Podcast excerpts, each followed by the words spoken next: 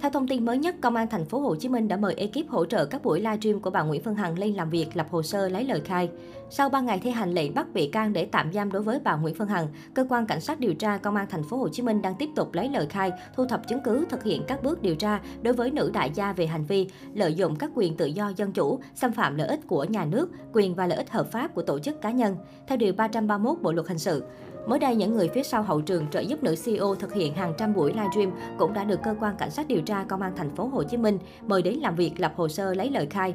Theo đó, những người này theo yêu cầu của bà Nguyễn Phương Hằng giúp nữ CEO quản lý theo dõi sát sao các kênh trang mạng xã hội cũng như lên kịch bản khách mời trong các buổi phát trực tiếp. Quá trình điều tra, công an xác định bà Hằng có tổng cộng 12 kênh bao gồm fanpage Facebook, YouTube, TikTok. Công an sẽ làm rõ ai là người làm kịch bản, cung cấp tài liệu, ai là người khai thác công nghệ đưa lên mạng xã hội.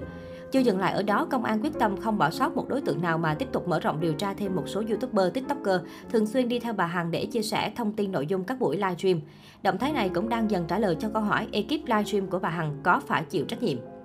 Quá trình điều tra, cơ quan công an sẽ đánh giá từng thành viên trong ekip của bà Hằng có mức độ đồng phạm đến đâu, tham gia giúp sức cho bà Hằng nhiều hay ít và vai trò giúp sức của từng người ra sao, để từ đó đưa ra kết luận. Điều 17 Bộ luật hình sự năm 2015 sửa đổi bổ sung năm 2017 quy định đồng phạm là trường hợp có hai người trở lên cố ý cùng thực hiện một tội phạm. Phạm tội có tổ chức là hình thức đồng phạm, có sự câu kết chặt chẽ giữa những người cùng thực hiện tội phạm. Ngày 24 tháng 3, cả cộng đồng mạng được một fan chạy sóng khi công an thành phố Hồ Chí Minh quyết định bắt tạm giam bà Nguyễn Phương Hằng về hành vi thông qua các tài khoản mạng xã hội để phát ngôn trực tiếp thông qua mạng internet, đưa các thông tin chưa được kiểm chứng, xúc phạm đến uy tín danh dự của nhiều tổ chức cá nhân. Bên cạnh đó, bà Hằng liên tục sử dụng nhiều từ ngữ tục tiểu để phát ngôn trên không gian mạng, ảnh hưởng đến truyền thống văn hóa dân tộc, gây bất bình trong dư luận.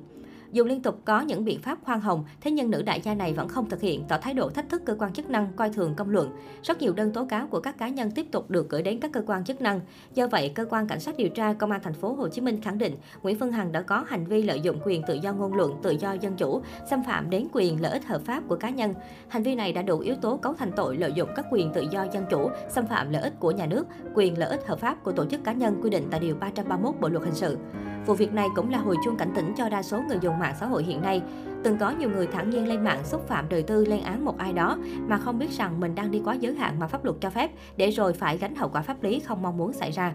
Nhớ lại những tháng ngày dài bị bà Hằng xúc phạm, ca sĩ Đàm Vĩnh Hưng chua chát, không một ai còn hứng thú hay đủ kiên nhẫn chịu áp lực trước búa rìu của dư luận. Những người nhà già dạ, yếu bóng phía, dễ tin vội vã phán xét ném đá, khiến lòng tin tan biến. Bản thân Hưng vào thời điểm đó cũng phải thu mình lại để cơ quan chức năng dễ làm việc. Hiện những tình tiết diễn biến mới trong vụ việc sẽ liên tục được cập nhật. Cơ quan cảnh sát điều tra công an thành phố Hồ Chí Minh vẫn đang tiếp tục điều tra, làm rõ vụ án để xử lý theo đúng quy định của pháp luật.